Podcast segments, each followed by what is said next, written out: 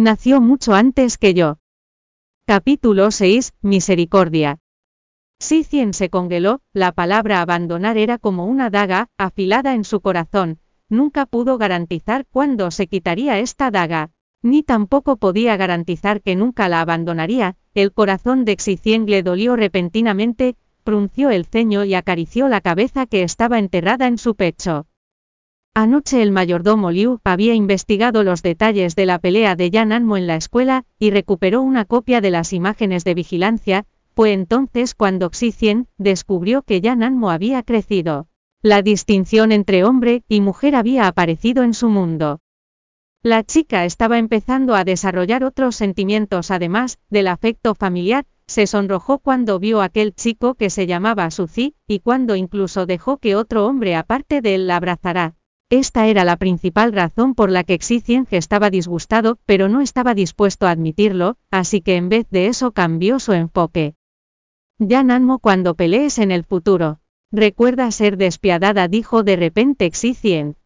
Ya Nanmo se quedó en blanco, y levantó la cabeza con confusión. Cuando alguien te intimida debes luchar, pelea con todas tus fuerzas, y no muestres ninguna piedad. La mirada seria de Xicien se reflejó en las pupilas de Yananmo, sus ojos llorosos ya eran encantadores cuando era niña, ahora que había crecido eran aún más. Una ligera chispa apareció en el corazón de Xicien, casi produciendo una corriente eléctrica. Puedes intimidar a los demás, pero los demás no pueden intimidarte a ti entendido. Las palabras cortas y simples viajaron a los oídos de Yan Anmo, y ella dejó de llorar, nunca esperó que Xicien dijera algo así. Tío 7, ¿no estás enfadado conmigo? preguntó, mientras lo miraba fijamente.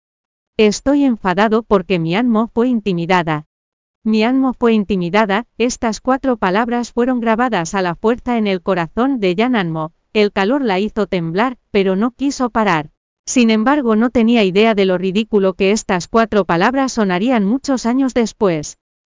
Me iré al extranjero esta noche. Recuerda llevar tu teléfono contigo todo el tiempo. Sicien debía volar la noche anterior, pero debido a su incidente, fue reprogramado para esa noche. Yananmo por su parte estaba acostumbrado a la apretada agenda de Xicien, pero cada vez que se iba al extranjero, ella temía especialmente que hubiera una tormenta eléctrica. Bien esperaré con paciencia a que vuelvas, le contestó mientras enterraba su cabeza en el pecho de Xicien y retorcía su cuerpo de forma coqueta. El cuerpo de Xicien reaccionó a eso y se puso rígido al instante, aclaró su garganta, fingiendo que no había pasado nada, y empujó a Yan Anmo, mientras pasaba junto a ella. Baja a comer. En la escuela, Yan Anmo llegó a la puerta de la escuela, y vio a Suzy entre la multitud, miraba a su alrededor como si estuviera esperando a alguien. Bajó la cabeza de forma inconsciente, se metió en un grupo de estudiantes y trató de entrar. Yan Anmo los ojos de Suzy estaban afilados así, que la vio de inmediato, su grito hizo que todos siguieran su mirada. Muchas chicas miraron con envidia a Yan Anmo causando que se sintiera un poco avergonzada, Suzy apartó a todos a un lado, y corrió hacia Yan Anmo. Su hermoso rostro se veía particularmente agradable bajo el sol de la mañana, aparte de Xicien. Yan Anmo nunca había estado cara a cara con alguien del sexo opuesto, por lo tanto su corazón, se estaba muriendo de nerviosismo. Estuviste bien ayer el director Jen es un engreído él. Rápido mira este anuncio, despidieron al director Jen. ¿En serio por qué fue despedido de repente?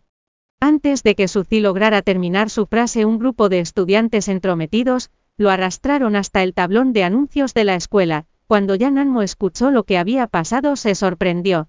Apretó las correas de su mochila, y se sintió un poco culpable, sabía que el director Yen había sido despedido, porque Xi estaba enojado. Después de ver el anuncio Suzy corrió emocionado al lado de Yan Anmo. Yan Anmo despidieron a ese bastardo deberíamos celebrarlo. Celebrar Yan Anmo, no pensó que esto fuera algo que valiera la pena celebrar. Ambos hemos sufrido por su culpa, así que podemos simpatizar el uno con el otro, déjame invitarte a cenar después de la escuela. Suzy sonó un poco avergonzado cuando dijo estas palabras, pero su carácter siempre había sido sencillo. Si no dices nada entonces lo tomaré como un sí, tienes que mantener tu promesa.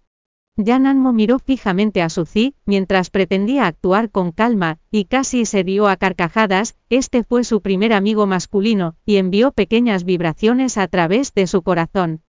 El día entero de clases, fue muy aburrido, pero durante cada clase Suzy le pasó a Jan Anmo una pequeña nota recordándole su cena de esa noche.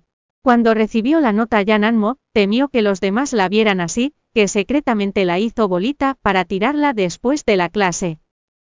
Finalmente la escuela terminó por ese día, Suzy se ofreció a ayudar a Jan Anmo a empacar sus cosas, antes de que salieran juntos, cuando llegaron al coche que había llegado, para recoger a Jan Anmo el conductor salió para abrirle la puerta.